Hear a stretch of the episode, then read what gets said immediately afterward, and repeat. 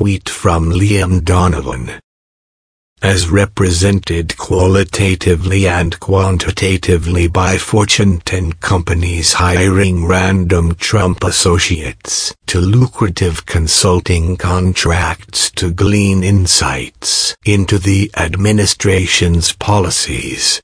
I'd say its new wrinkle